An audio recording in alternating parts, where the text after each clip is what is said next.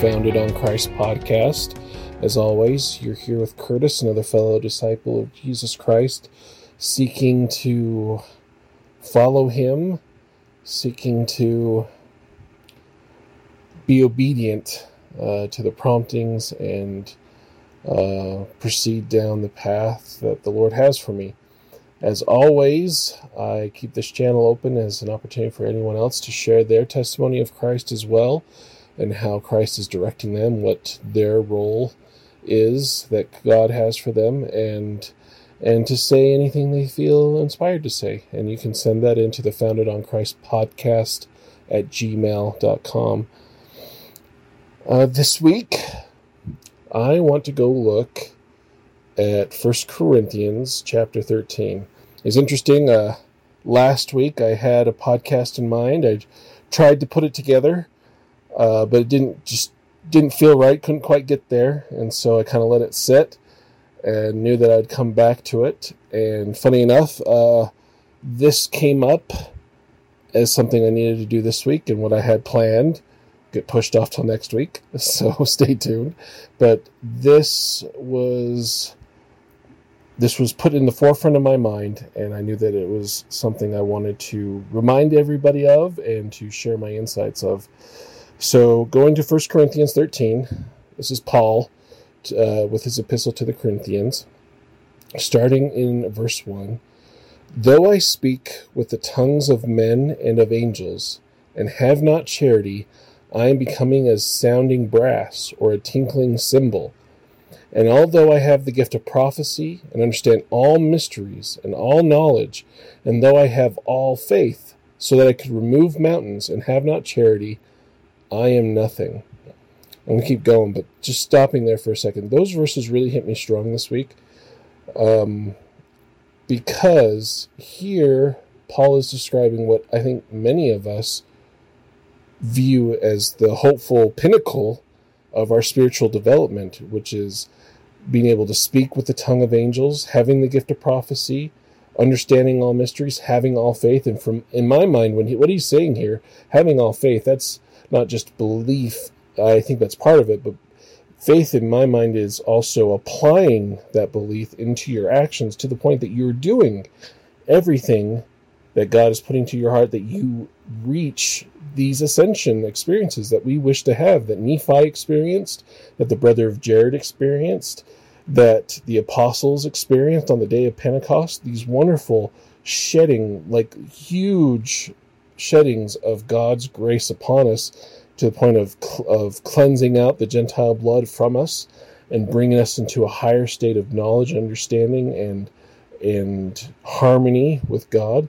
He's saying all these things that you are seeking after, that uh, you know we're trying to seek after as followers of Christ.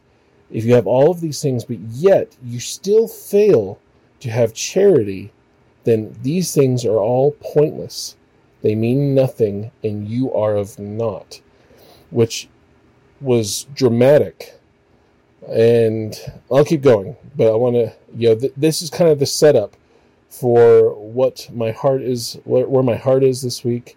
And I know that uh, I think I tend to hit this a lot this concept of having charity and love over everything else.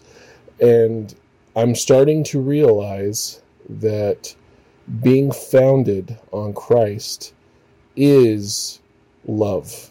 That is the paramount pinnacle of all of it, of everything that there is to this is love. And so I'm starting to realize that that is probably going to be an ever watchful part of my message here on this channel.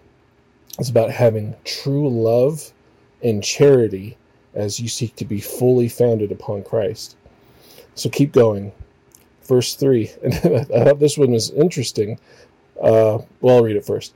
And though I bestow all my goods to feed the poor, and though I give my body to be burned and have not charity, it profiteth me nothing. It's interesting. You read that first part of the verse. Although I bestow all my goods to feed the poor, I think a lot of us, if you were you were to do that, if you were to see somebody do that, you'd be like, "Wow, that person has real charity. They give away everything they owned right, to come and follow Christ. They they must have charity. But he's saying here that that doesn't necessarily mean one to one. Someone can go through acts of huge sacrifice, supposedly, on the outward face of it, but still not have love in their heart in so doing it. And if they don't, those great acts of of supposed sacrifice, right, in God's name, if you don't have love for your your man, you know, your fellow man and woman, when you do it, it doesn't do anything for you. It profits you nothing. Verse 4 Charity suffereth long and is kind. Charity envieth not. Charity vaunteth not itself, is not puffed up, doth not behave itself unseemingly, seeketh not her own, is not easily provoked, thinketh no evil, rejoiceth not in iniquity, but rejoiceth in truth, beareth all things, believeth all things, hopeth all things, endureth all things. Charity never faileth, but whether there be prophecies, they shall fail.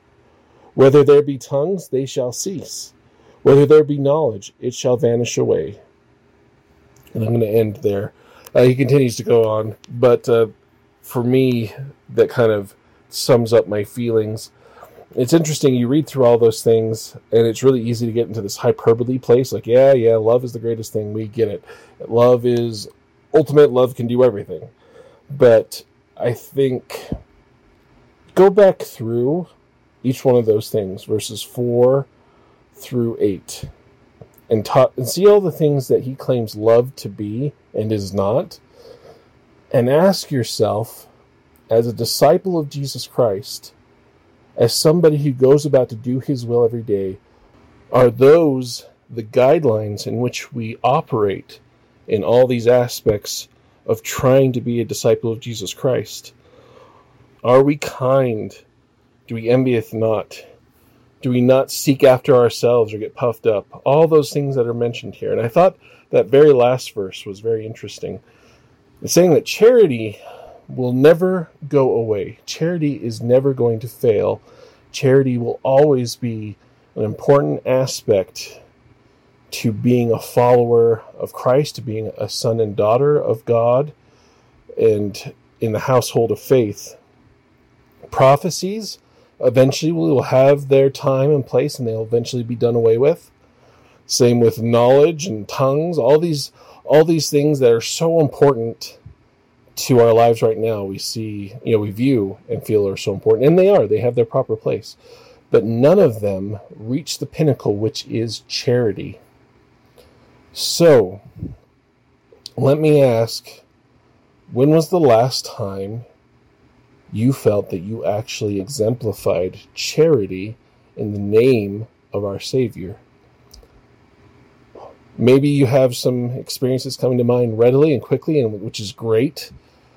Maybe if you're like me, you're having to scrounge a little bit more and trying to remember, you know, the time that you felt like you really exemplified charity.